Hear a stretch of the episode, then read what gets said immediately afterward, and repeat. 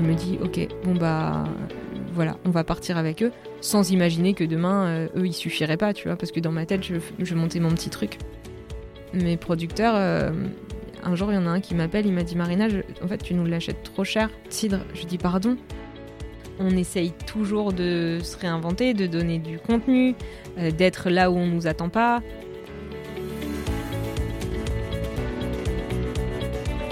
Changer le monde, ça passe par changer la place des femmes et mettre en lumière les rôles modèles qui façonnent notre époque en créant une nouvelle économie. Chaque jour, des femmes incroyables entreprennent et définissent leurs propres règles du jeu. Et je rêvais de comprendre comment elles ont fait. Hello, je suis Delphine, bienvenue sur Powerful, le podcast qui décrypte les meilleures stratégies business de celles qui ont monté leur boîte.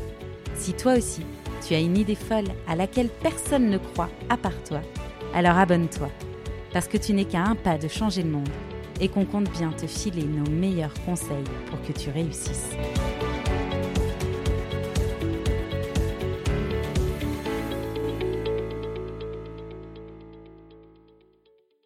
Aujourd'hui, je fête les dix premiers épisodes du podcast et quelle joie d'accueillir une femme aussi solaire que Marina Lemaire pour honorer cette première saison. Rien ne la prédestinait à l'entrepreneuriat, et pourtant, lorsqu'on la rencontre, on comprend à quel point c'est une évidence.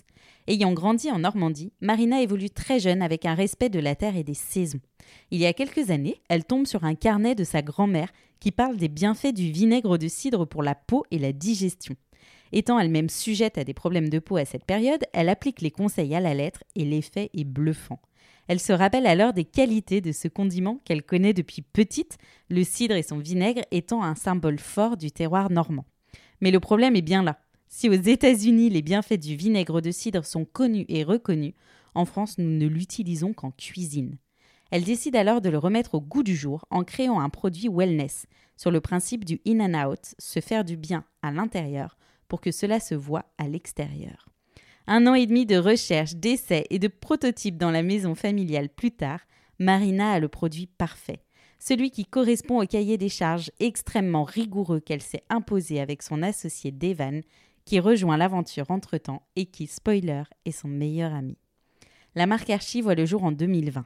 Trois ans après, c'est 40 000 Français qui l'ont introduit dans leur quotidien, 600 revendeurs dans 18 pays, 1 million de CA réalisés l'année passée et une levée de fonds du même montant pour accélérer.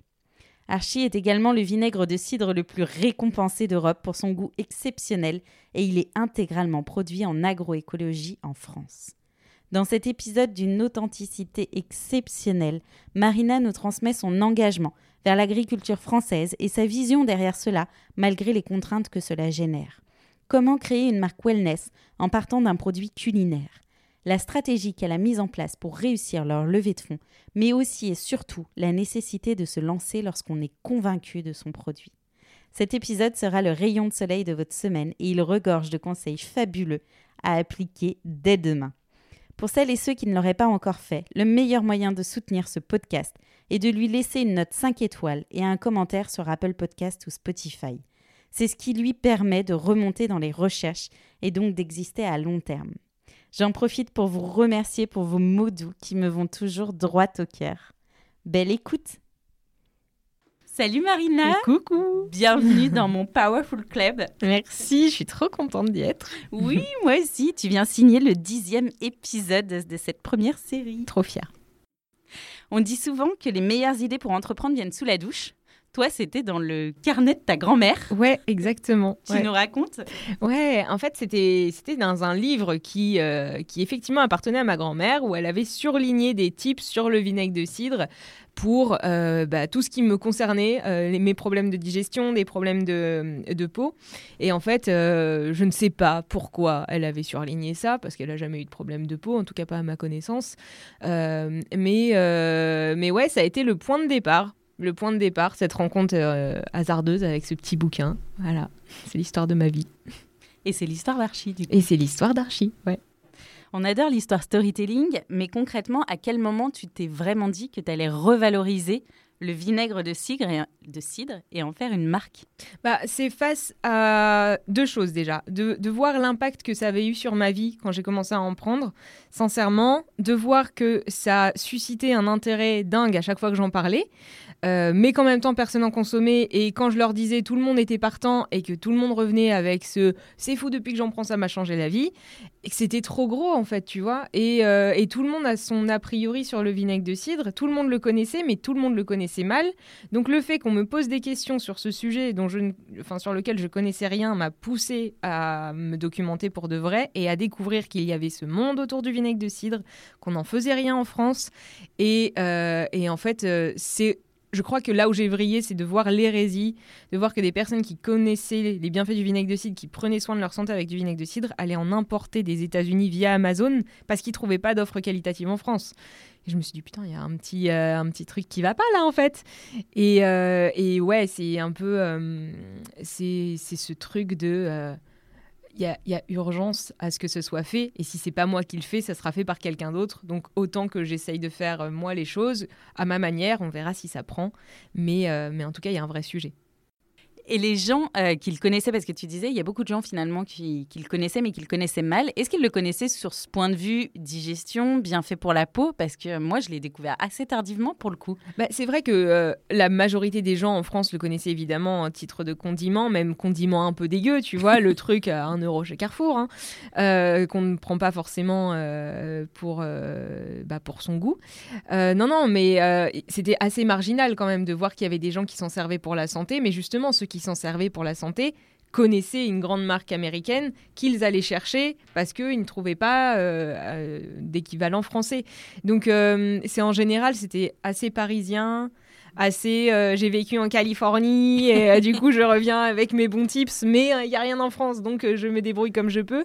Et puis sinon c'était aussi bah, dans, dans, nos campagnes, moi en Normandie, bah, les remèdes de grand-mère, ah bah oui on sait, le vinaigre de cidre ça fait du bien, tu vois. Mais on s'est un peu affranchi de ça parce que bah, tu sais, c'est ce que je raconte tout le temps. C'est un peu comme euh, nos grands-parents. Tu leur mets euh, la télé couleur alors qu'ils ont passé leur vie avec la télé noir et blanc. Personne reste avec la télé noir et blanc, tu vois. Bah, avec le vinaigre de cidre, c'était un peu pareil. Ça a été tellement le truc qui était l'ingrédient de base pour prendre soin de soi auparavant que quand dans les années 50, il y a eu d'autres offres qui sont arrivées un peu plus euh, exotiques, ils sont passés à d'autres choses. Et puis, le taf des industriels aussi a fait qu'on s'est affranchi complètement de ce, côté médicamenteux entre guillemets du vinaigre de cidre et que du coup on a oublié cette image euh, pas d'aliment pour prendre soin de sa santé quoi. Et toi, quand tu t'es rendu compte du coup de ce besoin, comment tu as procédé? Tu as fait une étude de marché? Tu t'es basé sur quelle métrique Non, mais justement, si tu n'en as pas fait, ça m'intéresse encore plus parce que c'est le truc dont on te dit, on te le rabâche quand tu entreprends, fais ton étude de marché. Machin. Bah oui, Tu as plein de gens qui te disent bah, Moi, je ne l'ai jamais fait. Non. bah, mon étude de marché, elle a été vite faite. C'est qu'en fait, donc, moi, je viens pas du tout du monde entrepreneurial. J'ai pas fait des études business, machin, truc. Euh, j'ai simplement vu, euh, OK il y a, un terrain de jeu énorme, il y a des offres partout dans le monde, c'est vendu en pharmacie, il y a plus de 30 études. À chaque fois que j'en parle, tout le monde me dit "Ah mais ouais, ouais, j'ai bien entendu parler d'un truc de vinaigre, mais c'est quoi exactement? Il n'y a pas d'information claire, il n'y a pas de produit clair en France bon bah créons-le, tu vois. C'est pas plus compliqué que ça, c'est que moi-même j'ai cherché, j'ai pas trouvé. Donc même s'il existait une offre, eh ben elle n'était pas complète parce que je l'ai pas trouvée. Et voilà, mon étude s'est arrêtée là. J'adore. c'est et puis tu le sens aussi, tu vois qu'il y a un besoin, il y a un truc où on te pose des questions tout le temps et que et que la mayonnaise elle prend. Euh, ouais, euh, au bout d'un moment, c'est des données empiriques. T'as pas, euh, enfin, de, terrain, quoi. Et t'as pas besoin. alors si, effectivement, quand j'ai commencé à rentrer dans des incubateurs, etc., on m'a demandé des petits PowerPoint et des études. Quand Devan est arrivé avec moi, il en a fait des trucs où il a mis les choses au clair pour juste pas dire. Ouais, non, c'était dans la tête de Marina, elle a une idée comme ça. Donc oui, oui, on a légitimé un petit peu le fait que on s'est lancé là-dessus. Mais, mais au, au départ, que nenni. Entre l'idée et le premier pas, il y a souvent un gap gigantesque. Et puis il y a une espèce d'angoisse tout aussi gigantesque de euh, comment je vais faire, ça paraît hyper grand. Comment toi, tu as procédé pour mettre en place tes premiers pas? Comment tu t'es dit, c'est quoi la première étape que je fais pour lancer une marque dans le vinaigre de cidre?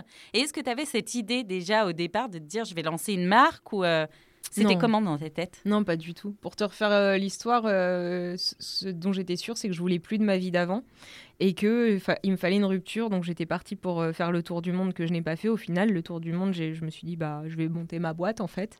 Euh, je te la fais très très courte, mais en gros, euh, je me suis dit ok, j'ai envie que tout le monde prenne du vinaigre de cidre et que toute la planète entière boive du vinaigre de cidre. mais le problème, c'est que il y a cet a priori de goût et d'odeur à chaque fois quand je, le dis à mes, mes proches d'en prendre ils me suivent les yeux fermés parce que c'est moi qui le dis, mais tout le monde tire un peu la grimace. Donc je me dis, pour que ça reste dans le quotidien des gens, il faut inventer un autre truc. Et donc je me dis, bah, pourquoi je ne créerais pas quelque chose qui permette aux gens de prendre le vinaigre de cidre, d'avoir envie de le redécouvrir sans avoir, enfin en outrepassant là, ces, a priori de goût et d'odeur. À la base, c'était ça mon, truc en me disant bon bah j'essaye de créer une boîte sans, sans énorme ambition tu vois juste euh, je vais créer un truc que les gens aiment bien avec, pour leur faire prendre du vinaigre parce que j'ai envie de faire du bien aux gens.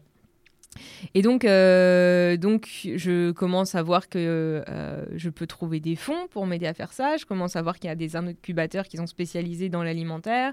Je commence à rencontrer des acteurs pour dire comment je fais pour monter une boîte, j'ai une idée, nanana. Donc, je me rapproche de la région, de la CCI, machin truc.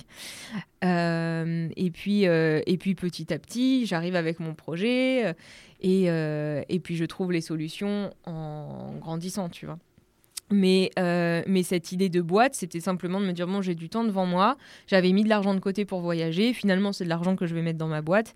Et puis, euh, et puis on verra bien ce qui se passe. Mais effectivement, ce truc vertigineux, bah, il y a tout le taf en sous-marin que j'ai fait pendant un an, à travailler avec un labo, à me faire incuber, etc. Et durant cette euh, année et demie, bah, je me suis dit, bah, attends, je suis en train de monter un truc je vois que ça va me coûter cher parce que je vais lancer un produit d'innovation, etc. Déjà, le labo, j'ai été un peu euh, subventionné, mais j'ai quand même mis de ma poche, ça a coûté cher. Alors que je sais même pas en France si le vinaigre de cidre, il y a un marché concrètement. Et là, je me dis, ah, peut-être une étude de marché, ça aurait été intéressant. Mais euh, je, ne sais pas comment ça va être accueilli. Et euh, pourquoi je ne lancerai pas déjà du vinaigre brut, un produit de base qui me coûtera moins cher que du développement, etc. Et, euh, et puis je vois comment ça prend, et puis après je, dégainerai. Et donc tu vois, je suis revenue au bout d'un an sur mes pas en me disant, attends, je vais commencer plus facile parce que j'ai du mal à me lancer. Donc comment je peux faire pour avoir des premières datas pour légitimer le fait que j'aille sur ce marché? Et donc voilà, donc je rétro-pédale, toujours en sous-marin avant qu'Archinès, hein, en me disant finalement je vais lancer du vinaigre brut. Et là, au moment où j'ai toute ma démarche, je veux travailler avec des petits producteurs, je veux produire que en français, je veux que le produit soit irréprochable de A à Z, je veux que ça fasse du bien sur tout le long de la chaîne. J'ai tout et je me dis putain, je, je vais pas réussir à lancer toute seule, j'y arrive pas. Genre, euh, je trouve toujours des excuses. Non, mais il me faut une charte graphique, il me faut ça, il me faut un compte Instagram qui est déjà pris, tout. Je me trouve plein d'excuses, je me lance pas. J'ai failli m'associer avec une personne avec qui ça ne l'aurait pas du tout fait, avec qui j'avais passé euh, quelques semaines à travailler. Et je me suis dit, waouh, la boîte va me sortir des mains et c'est pas ce que je veux. J'appelle mon meilleur pote en pleurs en disant je vais pas réussir à me lancer et il me dit je viens de me faire virer, j'arrive. Et je me dis putain, le timing est parfait, ça peut commencer maintenant, tu vois. et en fait, c'est ça, mais effectivement, il y a eu ce truc de ok, j'ai mis tout, tout à plat avant, euh, mais, euh, mais le truc pour se lancer, je ne l'aurais peut-être pas eu si Devan euh, n'avait pas été là à me dire allez, vas-y, c'est bon, on est parti c'est la partie la plus dure. En général, c'est ce qu'on dit, c'est les 5 derniers pourcents où en fait, tu as tout qui est prêt et là, il faut y aller. Et puis, bah, bah tu vas pas. Et puis, tu as toutes les excuses du monde pour pas y aller. Hein. T'es pas prêt, c'est pas parfait. Euh. Et puis, comment. Ah oui, le tone of voice, je l'ai pas défini. Et là, tout de suite, je me retrouve à me, à me, à me chercher euh, le fait que tout ce que j'avais fait, euh, bah, tu vois, pas d'études de marché, machin, que je prône au départ en disant non, non, c'était juste l'intuition. Et bah là, je me dis, ah non, non, mais il me faut ça. Il me faut ça. Et, tu vois, toutes les excuses du monde pour pas y aller, quoi. Ce qui est bidon bidon, mais qui, qui nous arrive toutes et tous en fait. Ouais, qu'il faut pas écouter parce que au final, euh, c'est ça qui fait que tu ne te lances pas. Et maintenant, une des phrases la plus puissante pour moi, c'est just do it, tu vois. Enfin, genre, euh, c'est vraiment réel. Il y a rien qui se passe tant que tu le fais pas. Même si c'est naze, même si c'est pas parfait, ça sera jamais parfait. Il y a toujours cette phrase aussi que j'avais entendue si tu n'as pas honte de ce que tu as fait il y a six mois, c'est que tu n'évolues pas assez vite. Bah, c'est la réalité. Donc vas-y en sachant que c'est pas parfait ce que tu vas lancer, c'est même plutôt de la merde, mais vas-y quand même, tu vois. et, euh, et c'est ça le plus important, je crois. Mais si des fois tu as besoin de quelqu'un pour te pousser pour y aller, bah prends quelqu'un. ouais, c'est là où l'association, ça peut vraiment euh, donner un cap. Toutes celles que j'ai interviewées jusqu'à présent, elles disent qu'il y a deux, c'est vrai que Bah, quand il y en a un qui flanche, il y a l'autre qui dit euh, non, non, on y va. Et, la force d'une association, je trouve que on flanche pas au même moment. Peut-être que c'est parce que on veut prouver à l'autre que non, non, c'est bon, on va y aller, alors que toi-même tu, tu le penses pas. Mais par respect pour l'autre, je sais pas, avec Devon, ça a toujours été ça. Quand il y en a un qui est un peu down, il y a toujours l'autre qui est moteur, et vice-versa, et on n'a jamais été down au même moment, donc euh, je touche du bois, c'est trop cool. et mais c'est vraiment, c'est vraiment précieux, c'est une vraie force. À l'époque, avant de te lancer dans Archie, tu étais directrice de maison de retraite, si, j'ai bien fait mes recherches. Comment tu as géré financièrement ton départ? Est-ce que c'était du coup euh, l'argent que tu avais mis de côté pour aller faire ton tour du monde?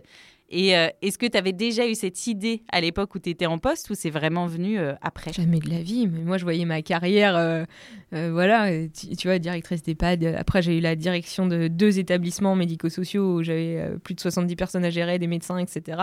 Et je m'étais dit, bon, bah, le, le gap au-dessus, ce sera d'être directrice d'hôpital. Et c'est bon, la boucle est bouclée.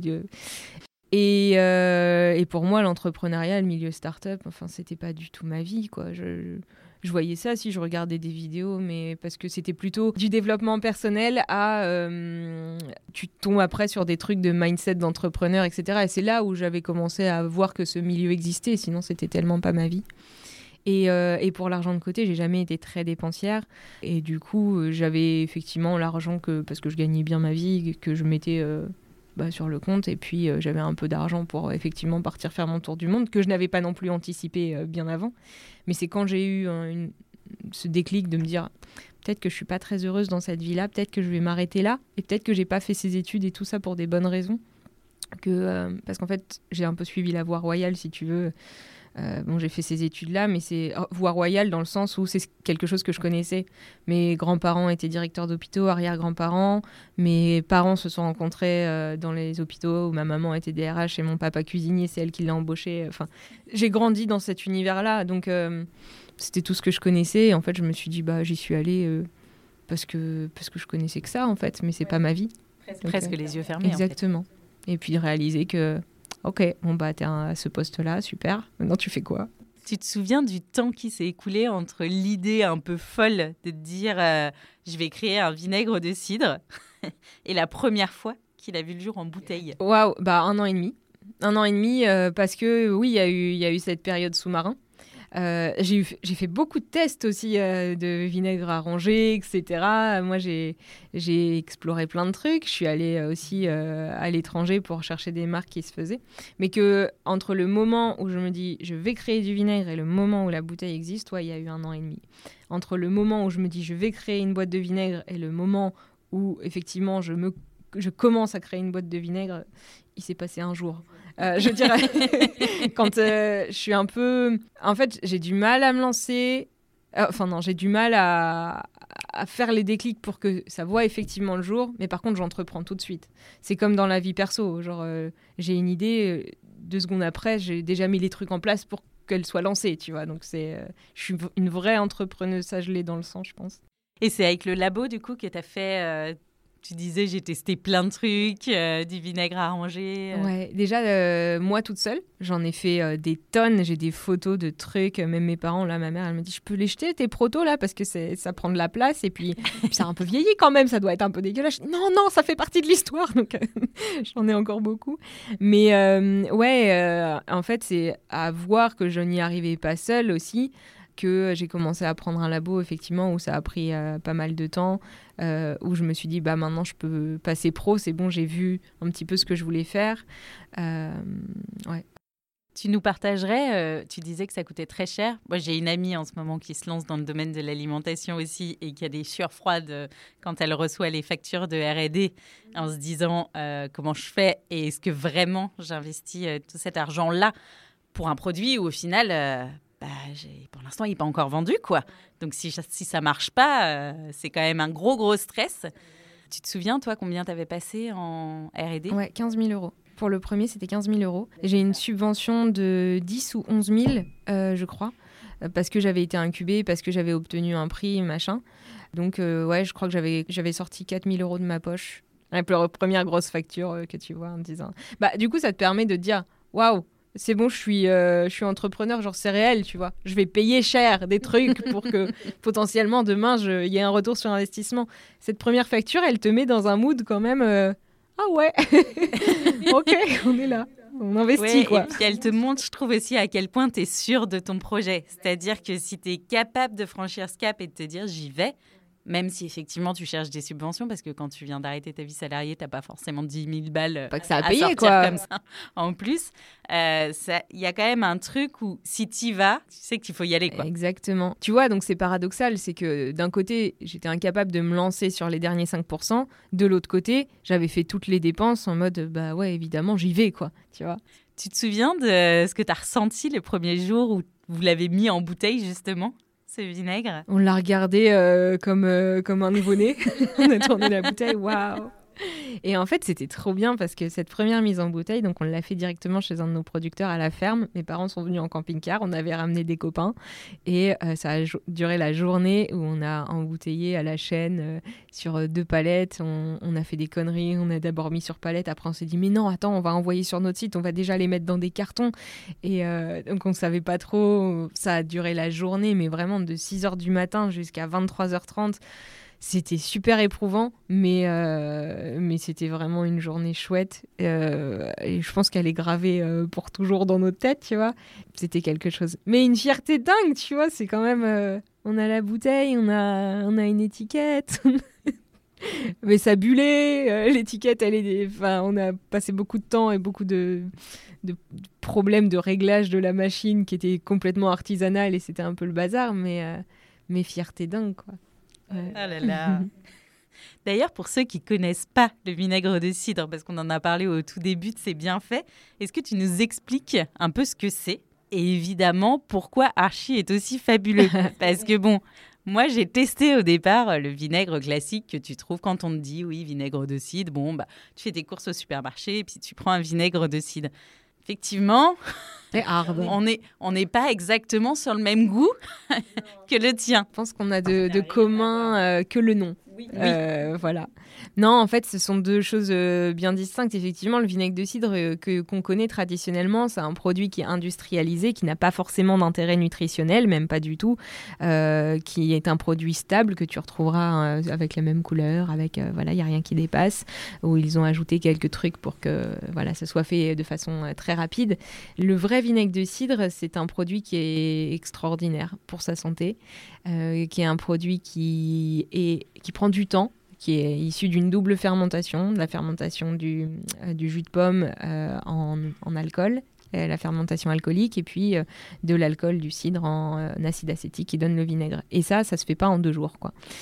Ce qu'on a cherché à faire avec Archie, c'est d'avoir le produit le plus brut, ce qui est très difficile à trouver en grande surface ou même en magasin bio, pour être garant de tous les bienfaits qu'on alloue au vinaigre de cidre depuis des siècles et des siècles. Et ce qu'on a cherché à, à faire, c'est avoir un produit aussi qui soit très bon gustativement pour que les gens l'intègrent dans la routine parce que l'intérêt du vinaigre de cidre c'est de le prendre à boire parce qu'il y a encore une fois plus de 30 études qui ont été faites sur le sujet dont une méta-analyse qui montre tout l'intérêt de, le consommer pour prendre soin de sa, santé, donc pour l'aide à la digestion, pour l'aide à la perte de poids, pour la régulation de l'impact glycémique quand tu le prends avant le repas. Et la différence avec Archie, c'est que euh, des, autres avec Archie, c'est que nous on a un cahier des charges qui est ultra strict pour avoir le meilleur vinaigre de cidre possible. On est le plus récompensé d'Europe, on fournit l'Elysée, etc. On a des qualités gustatives d'exception. Euh, on n'est pas du tout un produit culinaire, même si évidemment on peut cuisiner avec, mais nous ce qu'on revendique, c'est vraiment le vinaigre de cidre comme ingrédient wellness, enfin santé, bien-être et, voilà, avec un vinaigre traditionnel, tu peux pas forcément revendiquer ces, aspects-là. Comment tu as sélectionné d'ailleurs les producteurs avec lesquels vous travaillez? Parce que vous travaillez avec plusieurs petits producteurs. Et même si j'ai cru comprendre que euh, tu connaissais plus ou moins cet environnement, ça restait quand même très inconnu pour toi. Absolument. Ouais, ouais. Et euh, en fait, ce que je voulais, c'était euh, pas de grands domaines, euh, pas de grands noms. je voulais que des petites fermes indépendantes, invisibles. Tu vois, dans le sens où ce sont des gens qui font les choses bien, mais ils font tellement les choses bien qu'ils ne savent pas se vendre, et ils ne passent pas leur, leur vie sur les réseaux sociaux ou quoi. et qui sont juste, euh, bah, qui ont ça dans l'âme. Enfin, tu vois, des gens bien. À la base, c'était aussi drivé méga humain, tu vois. Et en fait, euh, je suis tombée sur une annonce des gens qui vendaient leur ferme euh, où ils disaient qu'ils avaient du cidre et tout, et euh, qui était à 3 heures de route de chez mes parents. Donc je viens de Normandie, mais là c'était à 3 heures de chez eux, tu vois, alors qu'on a des, fermes environnantes. Mais ce que je cherchais aussi, c'était un environnement genre méga euh, protégé, loin de zones industrielles et loin de zones commerciales pour que ce soit le plus pur, entre guillemets, possible, tu vois. Et donc je suis tombée sur ce couple crush immédiat euh, d'un point de vue humain. Il m'explique comment il travaille, euh, ce que c'est que l'agroécologie, euh, que effectivement eux ils sont que mari et femme, etc. Et je me dis en fait je ne veux travailler qu'avec eux. Je goûte leur vinaigre, je le trouve absolument dingue parce qu'ils avaient du vinaigre mais ils produisaient surtout du cidre. et je me dis ok bon bah voilà on va partir avec eux sans imaginer que demain eux ils suffiraient pas tu vois parce que dans ma tête je, je montais mon petit truc. Et donc, euh, donc euh, voilà, je, commence à apprendre les variétés de pommes qu'ils utilisent. Euh, et puis après, je me suis dit, bah, je veux dupliquer ce modèle. Et quand ils m'ont dit, bah, Marina, t'es mignonne, mais genre, on n'a plus de cidre. Et je me suis dit, on peut le faire comment? Et donc euh, là, j'ai commencé à me dire, OK, mon cahier des charges, c'est ça. Je veux pas déroger à ça. Je veux tous des personnes en agroécologie, que des petits producteurs, que invisibles, machin truc, avec cette variété de pommes. Donc il faut que je reste dans ce bocage. Et après, donc c'est aussi eux qui m'ont introduit. Regarde telle personne, regarde comment elle travaille. Nous, on s'entend bien avec eux. Et puis après, ça a été le petit écosystème autour. Donc on est resté dans le bocage, on est resté avec cette qualité de variété. Euh, on est resté euh, avec, avec cette même âme. Et puis, puis voilà, c'est devenu, euh, c'est devenu le cahier des charges d'archi. Ce qui était important pour toi dans le fait de choisir plusieurs petits producteurs, c'était vraiment le côté à la fois humain et le côté euh, garder euh, un produit le plus pur possible. Exact, ouais. Est-ce que ça t'amène des contraintes, le fait de passer par un petit, enfin par plusieurs petits producteurs versus si tu avais choisi un seul gros producteur? C'est l'enfer. Non, mais logistiquement, c'est l'enfer. Euh, parce qu'en plus, on travaille avec une entreprise adaptée qui n'est pas du tout, qui est aussi en Normandie, mais du coup vers chez mes parents, enfin vers chez moi, euh, qui à 3 heures de route aussi. Donc euh, tout est en Normandie. On tient à rester en Normandie et on tient à faire les choses bien de A à Z. Donc travailler avec une entreprise adaptée qu'on a fait grandir avec nous, à qui on a donné des machines, etc., qui n'étaient pas formés pour. Euh, parce qu'il y a toujours cet engagement super fort social chez Archie dont on ne parle pas forcément parce qu'on doit se faire la voix des bienfaits, etc. Mais derrière, il faut savoir que euh, franchement, on, a, on fait les choses assez bien. Mais c'est l'enfer d'un point de vue logistique, c'est l'enfer de, de, parce qu'on prend à chaque fois bah, des petites quantités chez l'un, chez l'autre, on fait des assemblages, etc. Euh, si on avait un, grand domaine qui nous faisait ça euh, sur, le même, euh, sur le même endroit, qui nous faisait la transfo, etc., et boujou, bah, ça serait beaucoup plus simple, tu vois. Mais là, non, c'est une, une contrainte, c'est une contrainte, c'est un risque aussi de se dire, bah, peut-être qu'il y a des années où, les récoltes, elles sont moins bonnes. Puis, puis voilà, pas de cidre, pas de vinaigre, pas aller se fournir en Espagne, hein, c'est pas le genre de la maison. Donc, donc ouais, c'est assez c'est l'ADN de la boîte, mais c'est pas sans. C'est ce qui explique aussi le coût important, c'est que ce sont des choix pour garder cette qualité-là, et ces choix ont un, bah, ont un prix. On a maintenant Capucine qui est notre responsable logistique qui s'occupe de continuer de travailler dans cet ADN parce que c'était facile entre guillemets quand c'était simplement Devan et moi qui gérions ça. Euh, mais maintenant qu'on a grandi, bon bah faut tenir le modèle à plus grande échelle et ça pose des enjeux qui sont vraiment euh, vraiment hard, quoi. Vos investisseurs, ils vous challengent pas trop sur ce sujet? Ils sont adorables pour ça parce qu'ils savent que c'est. Ça, c'était un, truc aussi quand on a choisi nos investisseurs, des personnes qui respectent ce modèle, euh, qui savent que euh, effectivement tu cartonnes pas avec une boîte de vinaigre de cidre random, qu'il faut quand même qu'il y ait une qualité derrière parce que les gens ne sont pas juste euh, des personnes qui sont influencées par le marketing. Nous, on a 30% de nos clients qui recommandent chaque mois, ce qui est colossal sur un. je te parle que du e-shop. Hein. Il y a ceux qui rachètent en boutique, etc. On n'y reviendrait pas à Archie et on n'aurait pas ce nom-là aujourd'hui si on n'avait pas autre chose à défendre qu'un produit de grande surface qu'on a mis dans une jolie bouteille. Donc nos investisseurs nous, euh, nous challenge sur niveau logistique, on peut peut-être s'améliorer, réduire un peu les coûts, non les gars? On peut peut-être euh, optimiser un peu, mais pas sur euh, non, travaillez pas avec les petits. Tu sais, moi, je raconte cette anecdote parce qu'elle m'a vraiment touchée. C'est mes producteurs, un jour, il y en a un qui m'appelle, il m'a dit Marina, en fait, tu nous l'achètes trop cher, cidre. Je dis pardon. Je dis tu te rends pas compte de, la qualité, enfin de ce que vous produisez, de à quel point c'est c'est terrible pour vous et qu'on vous a toujours tiré vers le bas. Mais des fois, tu vois, c'est pareil pour le lait. On a un de nos producteurs qui euh, produit du lait de foin. Enfin, bon, c'est assez, assez rare, etc. Il y a une grosse coopérative qui vient et avec son, son camion de lait, il prend tout son lait et euh, il le fout dans le camion. Et je lui dis, mais alors du coup, c'est que du lait de foin dans le lait dans le camion? Et il me dit non pas du tout il est mélangé aux autres et tout. Et je me suis dit mais en fait lui il se fait chier à essayer de produire un truc super bien. Et euh, il n'y a pas de filière qui le valorise. Et du coup euh, ben tout son taf et il me dit oui mais moi je suis droit dans mes bottes je sais pourquoi je le fais et tout mais c'est pas valorisé. Et avec le cidre c'était pareil. Et moi je on a créé une filière de revalorisation finalement du cidre. Et je suis super fière de ça mais eux me disaient ah bon, t'es sûr? Je dis, bah ouais, en fait, vous vous rendez pas compte. C'est à la fois une contrainte, mais tu sais exactement pourquoi tu le fais. Ouais. Ouais, ouais, et je, je suis contente que nos producteurs ils soient fiers de travailler avec nous. Ça, c'est ma plus grande fierté, je pense. Pour avoir cette qualité, il vieillit combien de temps? Plusieurs mois. Plusieurs mois. Euh, avant, on se disait, bah, on a du vinaigre de cidre qui est fait naturellement, qui fermente dans des fûts, etc. Ça, c'est juste impossible aujourd'hui pour avoir euh, euh, ce qui n'enlève rien à sa qualité. C'est simplement qu'en fait, on ne peut pas être trop tributaire du temps qu'il fait, surtout en ce moment avec les changements climatiques, etc. Donc, à minima, euh, récolte, disons septembre, on n'aura pas notre vinaigre avant mars, par exemple. Tu vois, ça c'est ça c'est minimum. Par contre, non, euh, on ne fait pas vieillir en fût pendant plusieurs années, etc. Euh, on n'est pas. Euh, bah, t'es pas du vin. Non, on n'est pas, on n'est pas du vin, et c'est surtout c'est difficile de s'assurer de que ça atteigne le bon degré d'acide acétique qu'il nous faut pour pouvoir avoir l'appellation vinaigre de cidre. Alors attention, vieillit naturellement, c'est pas utiliser des procédés industriels euh, hardcore pour. Euh, enfin, c'est pas ça l'inverse, tu vois. On a quand même une, euh, un process de fabrication qui nous permet de maîtriser le, vieillissement, de faire la reproduction d'un cycle naturel sans forcer trop le destin en rajoutant des trucs pas jolis. Et c'est ce vieillissement plus la qualité des pommes qui fait finalement le goût Absolument. Ouais, ouais c'est ça. C'est un, euh, la qualité euh, des pommes, la qualité du bocage, je dirais même en un, façon dont c'est traité euh, par, enfin traité, justement pas traité, mais pas traité d'un point de vue Roundup et, et compagnie, mais la façon dont nos producteurs s'occupent de leur verger, la, qualité des variétés des pommes utilisées, l'assemblage, puis la qualité du cidre ensuite, et effectivement comment c'est transformé. Est-ce que c'est transformé de façon industrielle? Est-ce que c'est transformé de la façon dont on le, dont on le fait? Et ensuite, euh, et ensuite c'est tout. Quoi. et c'est déjà très bien. déjà pas mal. Aujourd'hui, Archie, il est plébiscité par euh, les plus grands chefs. Enfin, J'ai vu Anne-Sophie Pic, euh, David Gallienne.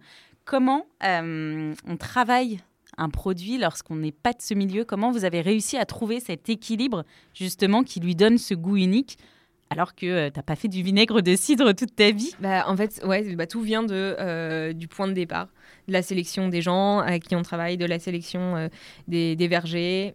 Et ensuite, euh, du fait que justement, le mérite revient à la nature. Nous, on l'a simplement valorisé et, euh, et, fait redécouvrir. Là où les industriels vont intervenir, nous, on laisse juste à la nature la capacité de faire son taf. C'est-à-dire qu'on n'intervient pas, donc le goût, il vient de son authenticité et de la sélection de ce bocage de base. Et en fait, bah, il y a un un phénomène d'éducation entre guillemets, c'est de se dire bah le vrai vinaigre de cidre, tu vois, il va avoir des couleurs différentes d'une année sur l'autre. On ne maîtrise pas les variétés, la quantité des variétés qu'on va pouvoir ramasser. Des fois, il y en aura plus de certaines, moins de d'autres. On a 90% de la base qui reste identique, mais on a ces 10% qui sont OK en fait. Et donc, euh, donc c'est ça qui plaît, c'est l'authenticité. Je pense que la nature se ressent aussi dans notre, euh, dans notre vinaigre. Et là où on a essayé de trop standardiser, de, de faire des process tout lisses, tout bien, et, euh, et bah, nous, on a pris le parti de se dire, bah, en fait, on laisse le côté très vivant. On sait que la base est, super bonne, puis on voit, et la réalité, c'est que l'authenticité se ressent et qu'il est très bon. Mais c'est voilà, c'est juste le risque d'avoir d'avoir dit, OK, on va juste mettre en avant le côté très brut et l'authenticité d'un produit bien sélectionné.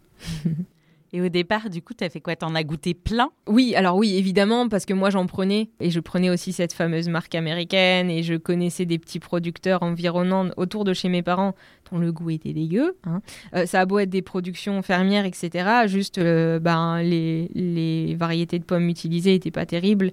Et puis, euh, tu sais, c'était des produits assez jaunes et translucides et tout. C'était du vinaigre qualitatif, fermier, mais pas bon. Euh, avec juste cette aigreur. Quand j'ai rencontré ces producteurs, donc non seulement j'ai eu ce match euh, euh, amical, et même après c'est devenu familial limite, tu vois, mais, mais j'ai aussi eu un, un, truc sur, sur la qualité du cidre. Déjà, c'était le meilleur cidre de ma vie que j'avais bu, et, et ensuite du vinaigre. C'est là où, tu vois, avec des vannes, on s'était dit, putain, il est vraiment bon ce vinaigre. Mais quand, ce que Deven dit tout le temps, nos parents nous trouvent très beaux, mais c'est pas pour ça que ce sont les plus objectifs. Donc allons le faire tester au chef. C'est lui qui a eu cette démarche de dire attends, on va voir David Gallienne, on va aller euh, rencontrer euh, d'autres chefs pour leur demander ce qu'ils pensent. Et quand les euh, chefs nous ont dit il est exceptionnel, on s'est dit ah peut-être qu'il est exceptionnel pour de vrai. Et c'est pas juste dans notre tête. Donc donc voilà, c'est là où on s'est senti légitime parce que parce que je suis pas quelqu'un qui a un palais très développé mais euh, c'est d'avoir eu le retour et la confirmation d'autres grands chefs qui nous a fait dire qu'il était cool. Après la partie choix du vinaigre, il faut l'embouteiller. Comment vous avez décidé euh, de la forme de la bouteille? Est-ce qu'il y a des contraintes euh, quand on embouteille un vinaigre du cidre en termes de matériaux, par exemple? Ouais, moi, alors moi, les plus grosses contraintes, c'était le côté très écologique et proximité.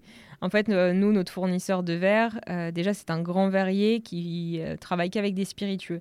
Ma démarche de base, c'était de me dire je veux revaloriser le vinaigre de cidre et donc je ne vais pas utiliser des bouteilles random. Euh, il faut que ce soit des bouteilles vraiment quali dans sa, dans sa fabrication évidemment made in France, évidemment au plus proche de nous possible, et, euh, et que ça, ça sonne spiritueux, parce que pour moi, le vinaigre de cidre, il a sa place parmi les produits d'exception, donc ça a contribué à, la revalorisation du produit, d'opter pour des matériaux nobles et des jolies formes qui donnent envie de l'adopter dans ce quotidien, parce que pour moi, pour que ce soit adopté de façon pérenne comme je le souhaitais, il faut que ça euh, satisfasse tous les sens. Donc tu as, le goût, mais tu as aussi l'esthétique pour le garder, enfin le, visuel, pour être fier qu'il trône dans sa cuisine et de le mettre à table en disant tiens mon vinaigre. Euh, donc, euh, donc ouais, le choix de l'esthétisme, le choix de la proximité, le choix de la durabilité des matériaux. Euh, et donc c'était, on a utilisé des étiquettes végétales, on utilise des, un, un bouchon en bois naturel qui vient d'Italie parce qu'on n'en a pas en France. Et, et ouais, le deal, c'était le plus quali possible. Et ça se voit parce que vraiment, il a un packaging ultra désirable. C'est-à-dire que tu as envie, as envie de l'acheter. Tu, tu vois, et de le mettre effectivement, euh, de le mettre chez toi, mais bon, on en reparlera après, mais tu pourrais presque le mettre dans ta salle de bain. Enfin, il y a vraiment un côté euh, assez incroyable là-dessus. Et, tu vois, il y avait aussi ce parti pris de je veux casser les codes avec le vinaigre. Et donc, qu'est-ce qui permet de casser complètement les codes? Ok, c'est cet esthétisme-là, voir du vinaigre dans une bouteille de spiritueux, c'était du jamais vu, et de se dire, ok, moi je veux du bleu avec du vinaigre de cidre, parce que euh, déjà j'adore le bleu, mais c'est un, truc aussi très plus lifestyle machin. Et on m'avait dit non mais Marina, jamais le bleu dans la bouffe ça va pas, n'importe quoi. J'ai dit, je m'en fous, c'est pas de la bouffe, c'est un produit santé. Genre, je veux du bleu. Et euh, donc, euh, c'était aussi euh, ce truc de dire casser les codes de A à Z, ça a été aussi ce qui a drivé le choix. Au tout début, d'ailleurs, ça s'appelait Archive et pas Archie. vous avez changé de nom, je crois, au bout d'un an, quelque chose comme ça.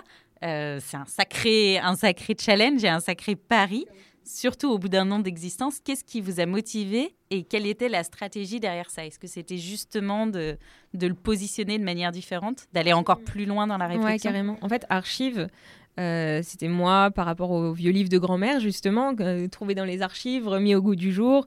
Il y avait l'acronyme euh, ACV, ACV, Apple Cider Vinegar, dans, dans, le nom. mais d'un point de vue SEO, c'était une catastrophe. J'avais déposé archi apostrophe V pour vinaigre.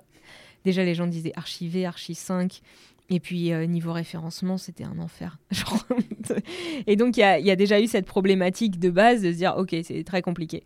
Et euh, de se dire, ça fait écho à un vieux truc, archive. Nous, on est en train de révolutionner, enfin, de faire une rupture d'usage, de créer des produits d'innovation. Enfin, on est plutôt tourné vers l'avenir. Et puis, on est un produit euh, lifestyle, pas un truc d'archive, quoi. Donc, on s'est dit, OK, comment switcher garder cette identité auquel on est très attaché et qui a commencé à générer des clients et que nos clients aiment bien, euh, tout en se tournant davantage vers ce qu'on va faire demain. Et en fait, on a trouvé, on voulait un, prénom parce qu'on trouve que c'était euh, le petit compagnon du quotidien, tu vois, l'allié que tu sors euh, comme ça. Et donc, le plus proche, c'était Archie. On s'est dit, c'est trop mignon, Archie. C'est le diminutif d'Archibald qui veut dire naturel et audacieux. Ça va dans toutes les langues. On avait la possibilité d'export à l'international qui se faisait sentir on s'est dit vas-y, go pour Archie. Et on a, c'était un peu trop évident. Et euh, du coup, on a switché comme ça et, et les clients étaient, euh, ont suivi et nous, on n'a pas eu l'impression de changer complètement notre âme. C'était la continuité de notre identité. C'était une belle évolution, je trouve. C'est une super évolution et j'adore ce petit nom d'ailleurs. Les mignons. Alors Megan et Harry aussi nous ont un peu volé la vedette. Euh, niveau référencement, on a un petit euh, qui est un peu devant nous, mais on va faire une collab bientôt. Donc on va casser Google avec Archie.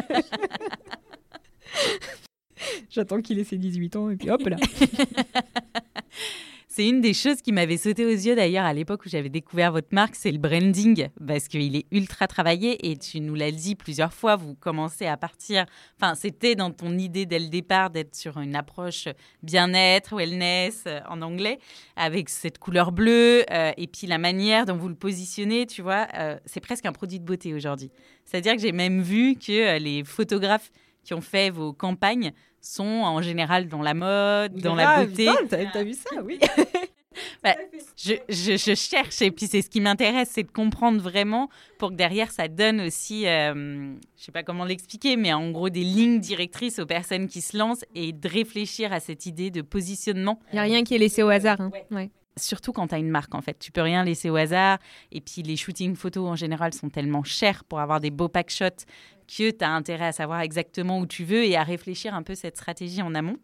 Quelle est du coup votre envie avec ça et est-ce que tu as senti une évolution dans les ventes depuis ce changement de positionnement? Où vous partez un peu, au début c'était très terroir, quelque part revalorisation, et là il y a toujours cette idée très forte de revalorisation mais vers un produit de beauté. On, a toujours été euh, avec cette envie très très forte. C'est simplement que ça a été aussi euh, euh, une question de timing auquel on s'est très bien adapté, je pense. quand on s'est lancé, on était en plein Covid. On lance notre e-shop, on est une bouteille en verre lourde sur du vinaigre de cidre, genre kamikaze. Et on s'est dit, bah, en fait, il faut qu'on commence à faire rentrer de l'argent. Donc, euh, Devan s'est dit, OK, bah, on a les, les commerces de bouche qui restent ouverts. On va aller démarcher les épiceries fines. On sait que c'était pas notre stratégie d'aller sur de la bouffe, mais bon, c'est là que le vinaigre de cidre, on le connaît, tu vois. Donc, euh, et puis on va essayer d'être euh, physiquement euh, présent pour que pour se faire connaître tout simplement. Donc en fait, on a commencé quand même avec une stratégie qui était développement du B2C, où on martelait les bienfaits santé, on expliquait parce qu'on a commencé à vendre avec des packs qui sont toujours disponibles avec de l'argile, avec des infusions pour dire, hé, c'est pas un vinaigre de cidre classique. Là, tu vas le faire en mode DIY et tu vas voir comment tu vas l'intégrer dans ta routine sur des façons, tu vas l'explorer le vinaigre de cidre et on va t'y emmener. mais parallèlement à ça, on avait une stratégie B2B en, tapant à la porte des épiceries fines en disant eh, coucou, euh, David Gallienne, il nous valide, et regarde, euh, t'as vu, on est dans, euh, dans Madame Figaro, machin truc. Et on a commencé à ouvrir ces, portes de, des épiceries fines et du commerce de bouche. Petit à petit, notre site internet a grandi, notre compte Instagram où on parlait que du lifestyle a grandi, et la part réservée à l'épicerie fine, à la restauration, etc., s'est fait de plus en plus petite au profit de notre stratégie initiale qui a pris de plus en plus de poids. Et euh, la première chose qu'on a fait aussi, c'était de prendre une attachée de presse et on lui disait va pas sur la cuisine. Enfin, au début, on prenait tout. Et ce qui les retombées les plus faciles, c'était effectivement la cuisine parce qu'on était validé par euh, des chefs. On leur mettait ça dans le communiqué de presse, donc c'était très facile de, mettre Ah, il y a une jolie marque qui vient de se lancer, machin. Et en plus, vous pouvez le prendre pour la santé. C'était plutôt comme ça. Mais après, on a dit Bon, bah, c'est bon, maintenant qu'on a quelques, quelques titres euh, santé, enfin cuisine, est-ce qu'on peut ouvrir nos chakras maintenant et vraiment commencer à attaquer la presse lifestyle parce que c'est elle qui nous intéresse Et donc on a commencé après à avoir des retombées dans elle, dans Do It in Paris, dans des trucs beaucoup plus lifestyle. C'est ça aussi qui nous a permis progressivement d'aller là où on voulait aller. Mais ça s'est fait en deux tapes. Première opportunité de marché, là on voulait pas aller, mais qu'on a saisi quand même parce qu'il fallait qu'on grandisse. Et puis deuxième, euh, bah on a pu, ça a été, euh, si tu peux pas passer par la porte, passe par la fenêtre, tu vois, bah c'était un peu ça.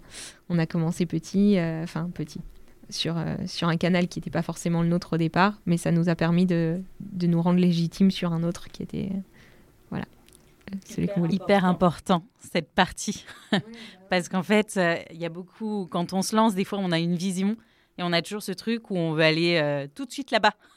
Alors que des fois, bah, l'argent, qui est absolument nécessaire en fait quand tu montes une boîte, il est sur un secteur qui est légèrement différent et qu'il faut déjà commencer à attaquer par celui-là avant d'aller chercher euh, le suivant. Exact. Et puis c'est quand même super intéressant parce que euh, tu arrives avec une offre 2.0, tu vois, sur du vinaigre de cidre. Donc quand ils le vendaient, non seulement ils avaient le goût à valoriser, mais en disant, hé, mais il a surtout des bienfaits santé il transformait l'essai et du coup, voilà, ça, ça nous a quand même permis systématiquement dans les épiceries fines euh, d'amener avec nos flyers, etc., cette idée que le vinaigre de cidre, ça pouvait, on commençait à cider que ça pouvait être quelque chose de bon pour la santé. Et quand ils venaient sur notre site, bon bah là, ils avaient toutes les infos. Ah ouais, en fait, c'est davantage un vinaigre de cidre euh, pour prendre soin de soi, si bien qu'à un moment, on nous disait mais je peux m'en servir quand même pour la cuisine? On disait, ouais, ouais, ouais. Et c'est comme ça qu'on veut. C'est que les gens nous posent maintenant la question de dire, et je peux m'en servir pour cuisiner? Bien sûr. Mais d'abord, parce que c'est évidemment un produit santé et beauté, machin. Et voilà, j'aime bien. Oui, vous êtes beaucoup sur l'approche in and out. Ouais, tout à fait. Se faire du bien à l'intérieur euh, et à l'extérieur en même temps, puisque tu en parlais, toi, tu l'as utilisé pour la peau au tout départ. Et vous avez commencé à développer un peu une gamme de produits euh, autour euh, de la cosmétique. Comment vous avez travaillé justement cet assortiment pour que ça reste cohérent? La première chose, c'était de faire des packs, donc je te disais pour amener à l'exploration. Donc ça tournait toujours autour de notre vinaigre de cidre brut. Donc c'était des choses que tu ajoutais. Tu as ajouté de l'argile, tu as ajouté euh, des infusions.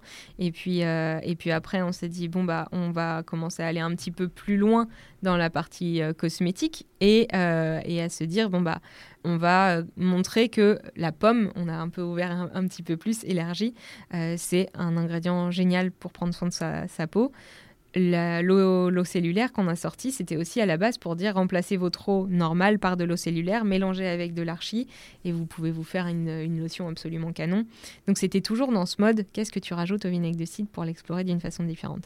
Ensuite, on a sorti euh, nos blends détox. C'était pour répondre à un besoin qui était euh, celui qui revenait tout le temps, du côté euh, positionnement et information. Pour la première fois, on sortait un truc qui était là pour prendre soin de toi jamais de notre vie on s'est dit euh, bah, les blends c'est des petits assaisonnements salades. Personne s'est posé cette question. C'était un blend détox, point. Tu le prends, tu le bois au gingembre avec des épices. Et donc c'était un positionnement pour la première fois qui était très fort avec notre vinaigre de cidre et aussi basé sur, euh, sur ce truc de euh, la plupart de nos clients, ils l'emmènent au bureau, avons un repas copieux partout et notre grosse bouteille, elle est lourde à transporter. On va sortir des formats nomades parce qu'on est un produit du quotidien, lifestyle et euh, ça, ça s'y prête.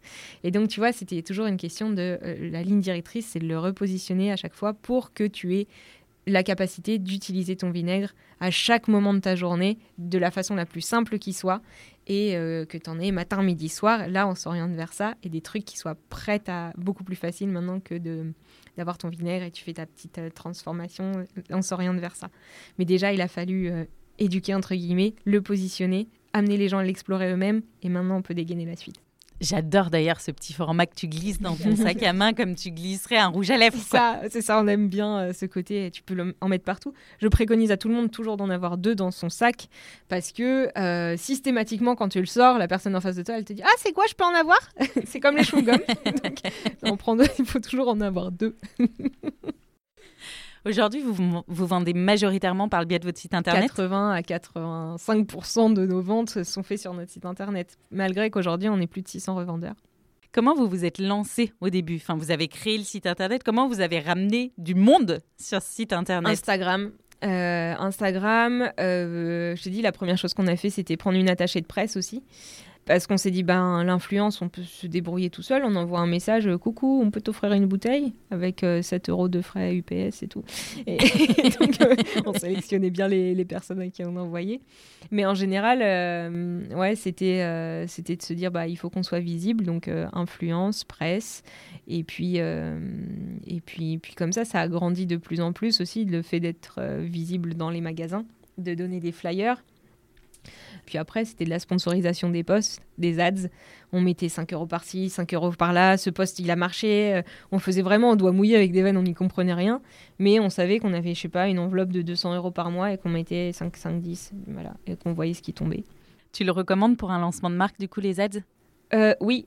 Oui, oui. Et je le recommande aussi de. Ben, quitte à perdre un petit peu son argent, mais de tester par soi-même. Parce qu'après, quand tu vas chercher une agence d'acquisition, tu as déjà un peu de data à leur montrer. Bon, après, ils s'y connaissent mieux que toi, mais toi aussi, tu, tu, sais ce qui fonctionne pour ta marque. Donc, potentiellement, tu as déjà eu des idées de contenu que tu vas pouvoir faire parce que tu restes l'expert de ta, de ta marque et de tes produits. Donc, moi, je préconise d'avoir cette, période cette période-là. Euh, et puis tout simplement parce que tu n'as pas forcément euh, what 1000 euros quand tu lances ta marque, euh, tu n'as pas forcément la love money de papa, maman, de tes amis euh, pour, pour mettre au départ. Donc, donc je pense que ouais, c'est bien si tu peux t'en passer de prendre tout de suite une agence d'ads, mais c'est super formateur et c'est super cool de pouvoir commencer tout seul. Je sais pas, nous ça fait deux ans, donc je pense que ça a encore beaucoup évolué aujourd'hui, mais c'est quand même super, super précieux. Même avec des petits budgets, ça te fait quand même rentrer du monde. Tu te rappelles de votre plus grande fierté euh, lors du lancement?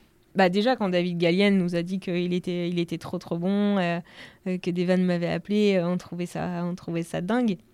Le référencement à la, à la grande épicerie aussi. Ça, c'est foufou, hein. Euh, euh, et puis. Euh, Est-ce que tu es allé prendre une photo Bien sûr. Ah ouais, on l'a encore, la photo. On est là, très fiers. En plus, on était posé sur le comptoir. On était là avec des vannes, comme deux enfants heureux. mais ouais, ouais, c'était ça, c'était génial. Et puis la première parution, genre, elle ou Do It in Paris, on était on fire. Un jour, on avait eu 30 commandes. 30 commandes. On était. on n'en pouvait plus. On faisait les cartons et tout. C'était fou. C'était fou. Quand, au début, quand tu as trois commandes, et puis surtout trois commandes dont c'est des personnes dont tu connais les noms. c'est forcément l'ami de Tata, le, cousin, ou le, Ah bah oui, mais euh, quelqu'un toujours que tu connais. Et quand euh, du jour au lendemain, tu te passes de 3 à 30 parce que tu es passé euh, dans un article, c'est trop bien. Après, bon, ça tombe comme un soufflet, mais ça te permet de voir qu'il y a des choses qui se passent et que waouh, t'es sur, tu vois, es sur la pente montante. Quoi. Ça, c'était trop bien. Et à contrario, est-ce que tu te souviens de votre plus grosse galère aussi? Ouais, ouais. On n'avait plus de bouchons à un moment et du coup on a dû euh, acheter des bouchons qui n'allaient pas dans les bouteilles et du coup on les remplissait avec mes parents et les, les bouchons ils popaient. Enfin ils n'arrêtaient pas de sortir. Ah et c'était horrible et, euh, et, du coup on a été obligé de euh, faire... c'était épique.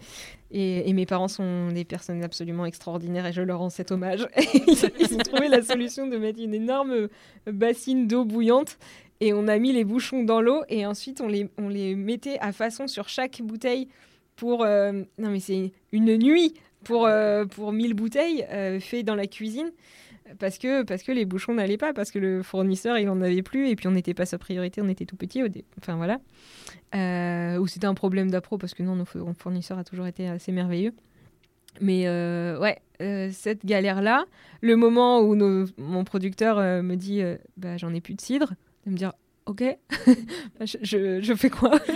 J'avais pas pensé à ça du tout au niveau de la pro. Ouais, c'est des galères, euh, des grosses galères logistiques aussi avec mon père, euh, récupérer une palette de, de bouteilles avec l'armorque. Euh, c'est que des, des, galères remplissage, des galères logistiques, des voilà, un peu un peu l'enfer. Mais on s'en est toujours sorti en partie grâce à mes parents qui ont été juste toujours merveilleux. Ce petit message, cette petite dédicace. Ah non, mais avec des vannes, de toute façon, on fait juste archi pour acheter un nouveau camping-car à mes parents. En fait, on est tellement, on parle d'une de mes parents aussi. C'est pour nous le succès d'archi repose aussi sur euh, ils ont toujours été là. C'est ma mère encore qui faisait les colis. Des fois, les gens ils nous appelaient pas tant pour dire euh, votre produit est magnifique que j'ai jamais vu un colis aussi bien emballé. Mais ils font waouh, ouais, toutes les galères et tout, on a toujours trouvé des solutions parce qu'ils étaient là aussi pour nous aider et que nous on pouvait. Enfin, ouais, mais on en a eu. Hein. Ouais, il y en a beaucoup dans l'entrepreneuriat. Et bizarrement, c'est toujours, enfin, dès que tu es sur une marque, tu peux aller creuser assez facilement côté logistique. Ah il y a toujours un truc ah, qui je te parle pas. des problèmes de casse en plus, hein, parce que ça, c'est évidemment, ça nous a bien, euh, bien pourri. Euh, problème de, de, retard de livraison, problème de trucs comme ça. Horrible. Il y a rien de plus stressant que la logistique. Et pour moi, qui suis pas forcément quelqu'un tableau Excel, organisation, tout ça, tout ça, je me suis occupée de la logistique avant que notre responsable logistique arrive. Putain, j'en dormais pas je la bénis chaque jour. Petite capucine, tu te rends pas compte à quel point, genre, ton travail, je ne pourrais pas le faire. Elle dit, bah, le tien non plus. Mais c'est un vrai métier, quoi. Enfin, c'est du stress permanent, la logistique. On se rend pas compte, l'approvisionnement, la logistique. Waouh. Je sais pas, entre ça et la finance, je sais pas, sais pas quel est le pire.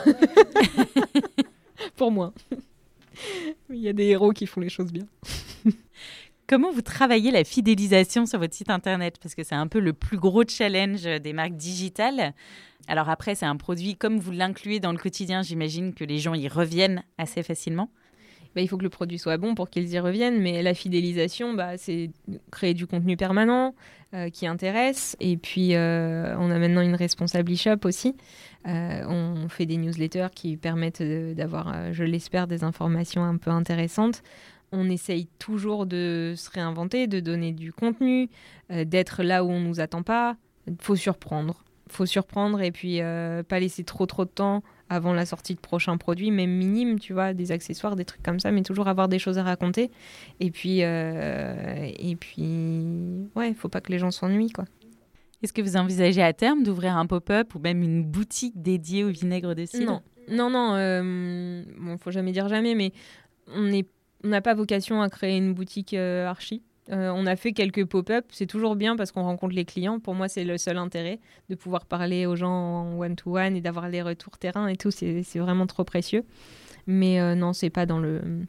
C'est pas, pas prévu.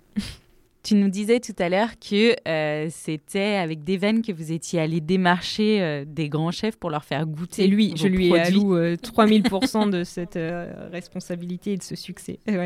Comment il s'y est pris. À quel moment vous vous êtes dit, tiens, on va aller, euh, on va aller poser la question à Sophie Pic. Comment vous avez euh, infiltré l'Élysée? Le culot de Devan Ahmed, euh, qui est lui passionné de gastronomie. Moi, je suis passionné wellness et tout. Lui passionné de gastronomie. Avec notre vinaigre, on a tous les deux vécu notre meilleure vie. Tu vois, c'est ce qui est merveilleux. Hein.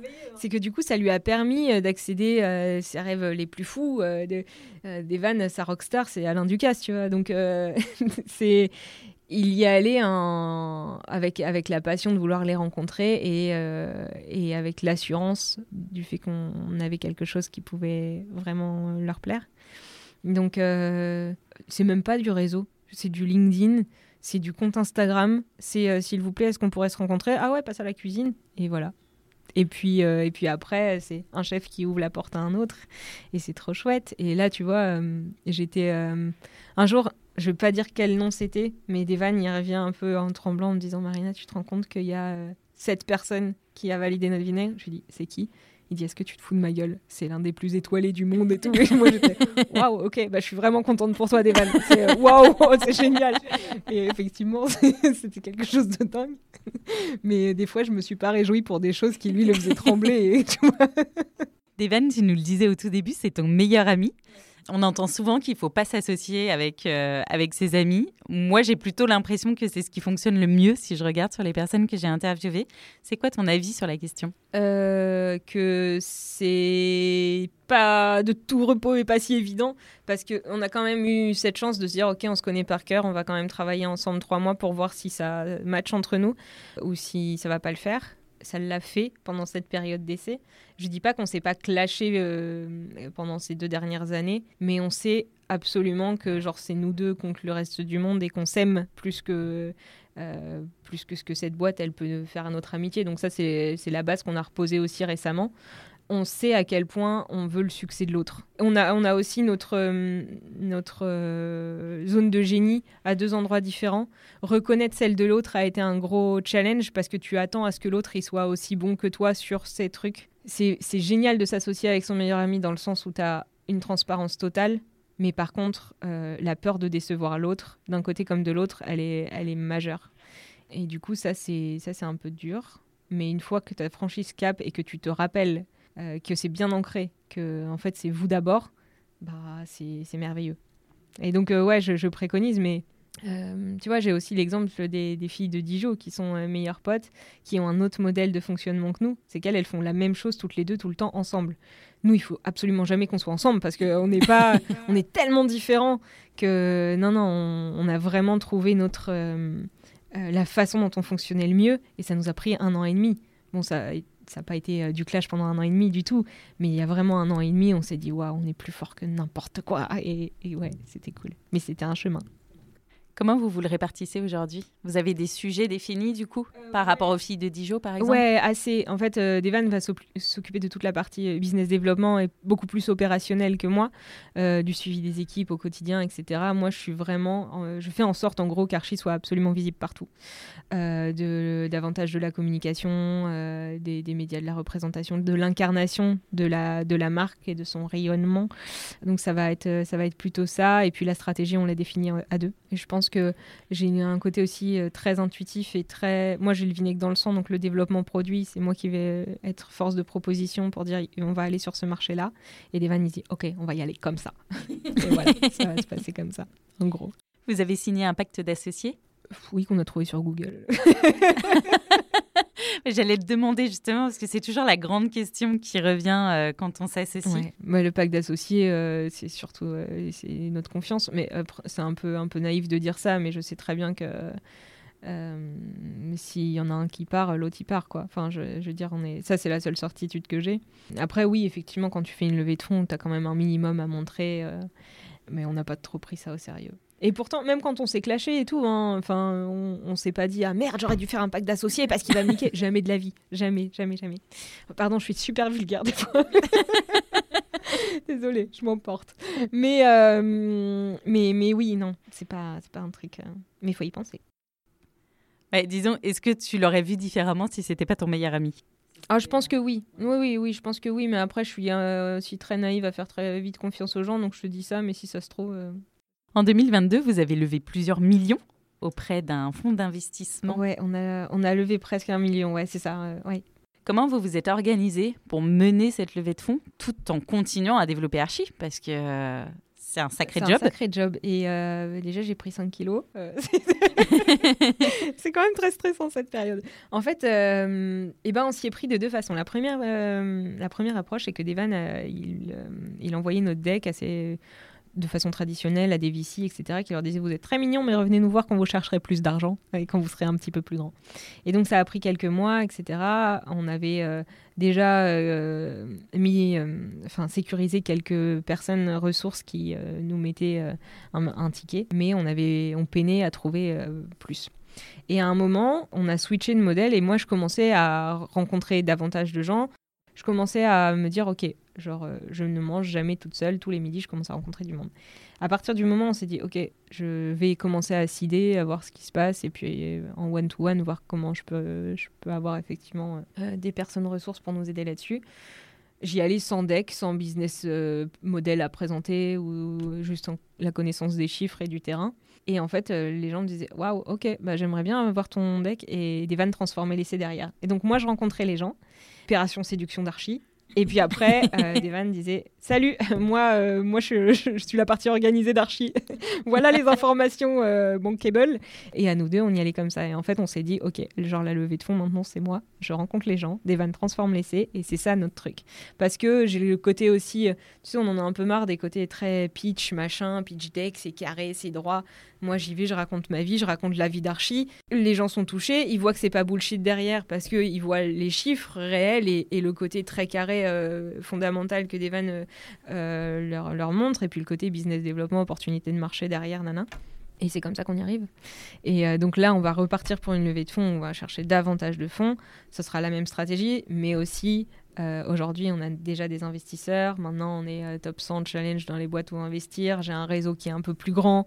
Donc, donc, ça va être un mélange aussi de, de- de tout ça, avec les VC en plus, parce que maintenant, on commence à les intéresser. Félicitations gentil, merci beaucoup.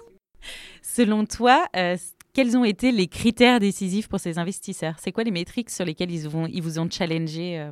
Alors déjà, il y a ce fameux, à la fin, c'était euh, le FOMO, tu sais, la, la peur de manquer.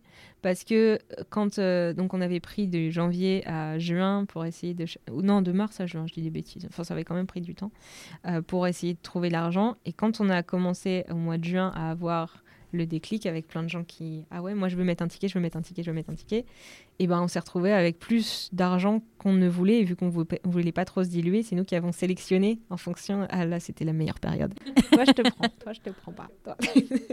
Ça c'est dingue. Quand t'as quand as été derrière à courir après les gens et qu'après c'est l'inverse la façon dont eux nous ont sélectionné bah c'était euh, bah, sur les, les, chiffres les opportunités de marché de voir que euh, effectivement il c'était pas juste une idée comme ça que j'avais eue, mais qu'il y avait vraiment un truc derrière.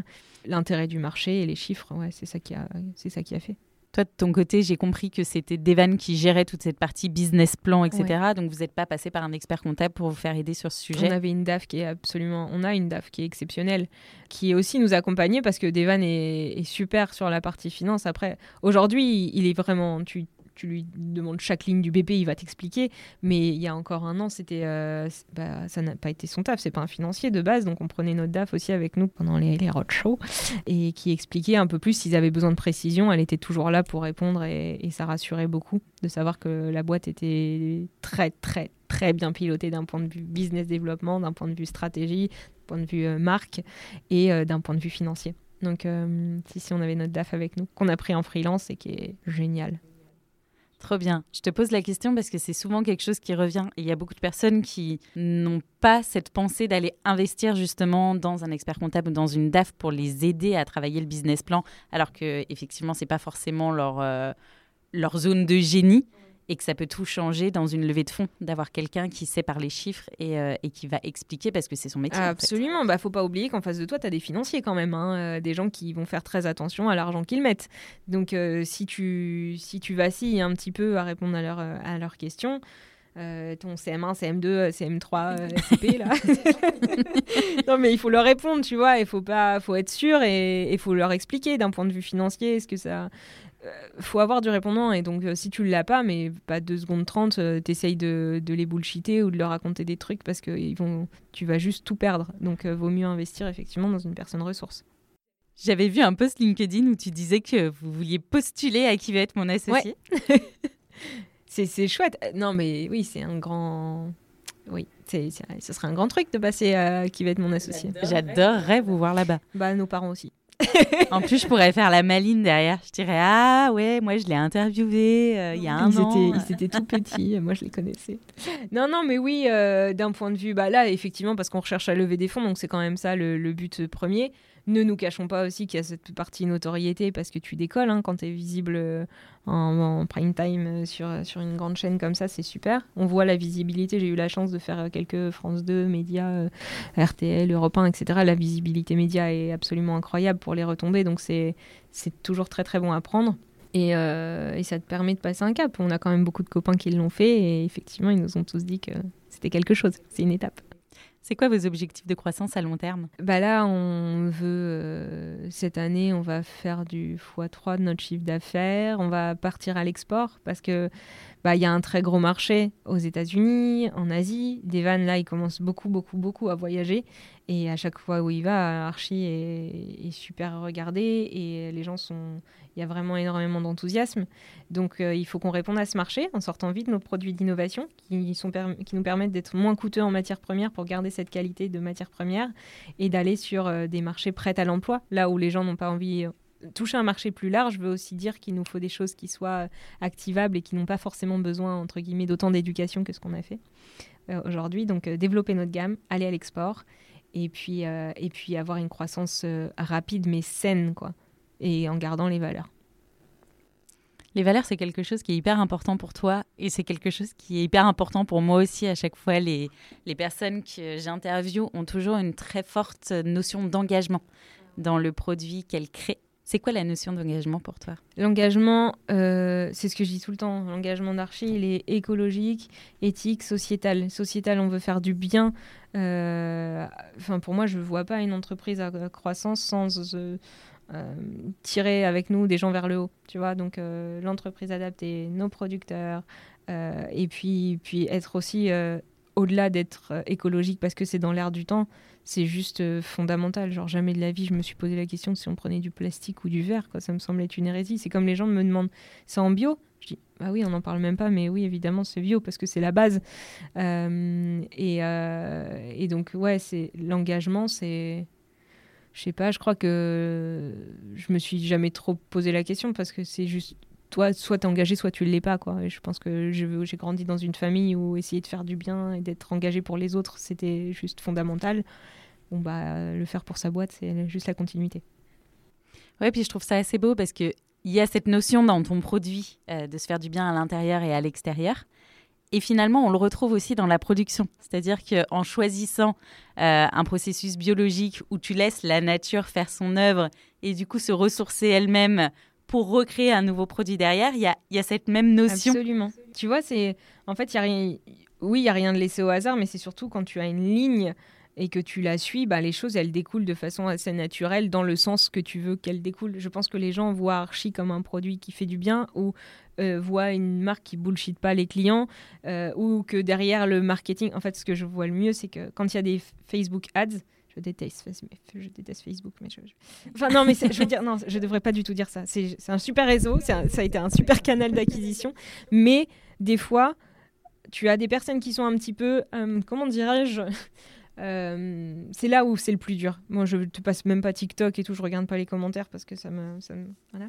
mais, euh, mais Facebook, des fois, tu as ce côté genre méga agressif des gens parce qu'ils n'ont pas compris le produit et qu'ils disent Ah bah super, un vinaigre à 15 balles, euh, full truc de parisien, opportuniste marketing, nanani nanana. Et ce qui est magnifique, c'est que j'ai constaté que c'était nos clients qui répondaient sur euh, non mais euh, renseignez-vous d'abord, genre arrêtez quoi, tu vois. Et parce qu'ils savent que derrière il y a un truc engagé et, euh, et que ce message a pu transparaître au-delà de Archie, c'est une jolie bouteille et tout. Bah ça c'est tellement cool. C'est une des choses qui me rendent le plus fier. Pour terminer, j'ai toujours trois questions. Quel est le livre qui t'a le plus inspiré et pourquoi? Et tu as le droit de me dire que c'est le carnet de ta grand-mère. Euh, c'est bah alors oui, ça c'est une inspiration, euh, une inspiration dingue. Mais euh, au-delà de ça, ah, mon livre préféré ever, c'est Comment se faire des amis de Dale Carnegie. C'est pas un traité de manipulation, c'est comment comment parler aux gens et toujours amener la bienveillance dont tu penses faire preuve avec les mots. Je trouve que ce, ce livre est d'un est d'une aide absolument incroyable. Quel serait ton meilleur conseil pour une entrepreneuse qui se lance? D'aller frapper aux portes, euh, de ne pas avoir peur de demander de l'aide, c'est toujours ça mon truc. En fait, le réseau est absolument incroyable, surtout quand on n'a pas. Il faut que tu le fasses. Moi, encore une fois, je suis pas parisienne, je suis pas entrepreneur de base, etc. Donc euh, le réseau, je l'ai créé. Et les gens sont toujours contents d'aider quand ils ont le temps, parce que faut, si tu arrives à parler vraiment sincèrement, profondément de pourquoi tu as besoin d'aller euh, rencontrer telle ou telle personne, tout le monde sera toujours très très content de t'aider. Donc va dans des réseaux, rencontre des gens, rencontre des gens, rencontre des gens. Et ça peut te faire gagner des années de vie, c'est ça. Et puis euh, ne pas hésiter à, se faire confiance aussi. Parce que ça, c'est très galvaudé aussi. Mais euh, si tu as déjà fait, si tu te considères entrepreneuse, tu as déjà fait 90% du taf, genre va jusqu'au bout, fais-toi confiance, ça va aller si tu te suis. Mais essaie pas de Oh, ça fait beaucoup de conseils. Hein. on les prend, on en a tellement besoin au début. Mais fais-toi confiance et, et, ouais. Ouais, je, résume juste à ça. Euh, va chercher du monde et fais-toi confiance. et associe-toi si tu as besoin de t'associer. Et, euh, et, si les choses vont pas assez vite, euh, fais-le seul. Tu y arriveras. C'est trop bien. Lance-toi. Go. Et si je devais d'ailleurs inviter deux entrepreneuses que tu trouves inspirantes dans ce podcast, qui serait-elle Wow, je suis euh, fascinée par Kenza de Talm. J'aime tellement Kenza. Euh, non, elle, m'inspire trop. J'ai fait She's Mercedes avec elle. Pour moi, Kenza était aussi une mentor. Euh, elle a, elle J'adore cette fille. Bon, bref. Kenza et, et, évidemment Cathy, ma mentor à moi. Cathy Closier, qui a fondé les restaurants Season, qui, euh, qui m'a permis aussi de gagner cette confiance que j'ai aujourd'hui et de me dire, ok, ton intuition, c'est toi, tu vois, qui a, c'est toi qui as eu l'idée. Arrête de te cacher derrière. Euh, je trouvais toujours en disant non mais c'est que de la chance tout ça et tout. Elle dit non mais arrête au bout d'un moment. Elle m'a vraiment permis de faire corps avec euh, le fait que le succès d'Archie, j'étais un peu responsable aussi, que je pouvais me faire confiance et m'écouter. Cathy Closier est précieuse à ma vie et sera précieuse à beaucoup d'entrepreneuses. Merci beaucoup. Merci à toi, j'étais vraiment ravie de faire ça avec toi. Oh là là, moi aussi, je glisse tous les liens en commentaire. Et puis, si vous avez des questions à poser euh, à Marina, on fera un post LinkedIn sur le sujet où vous pourrez venir euh, lui demander tout ce que vous voulez. avec joie. Promis, je ferai court. Merci Marina. Merci beaucoup.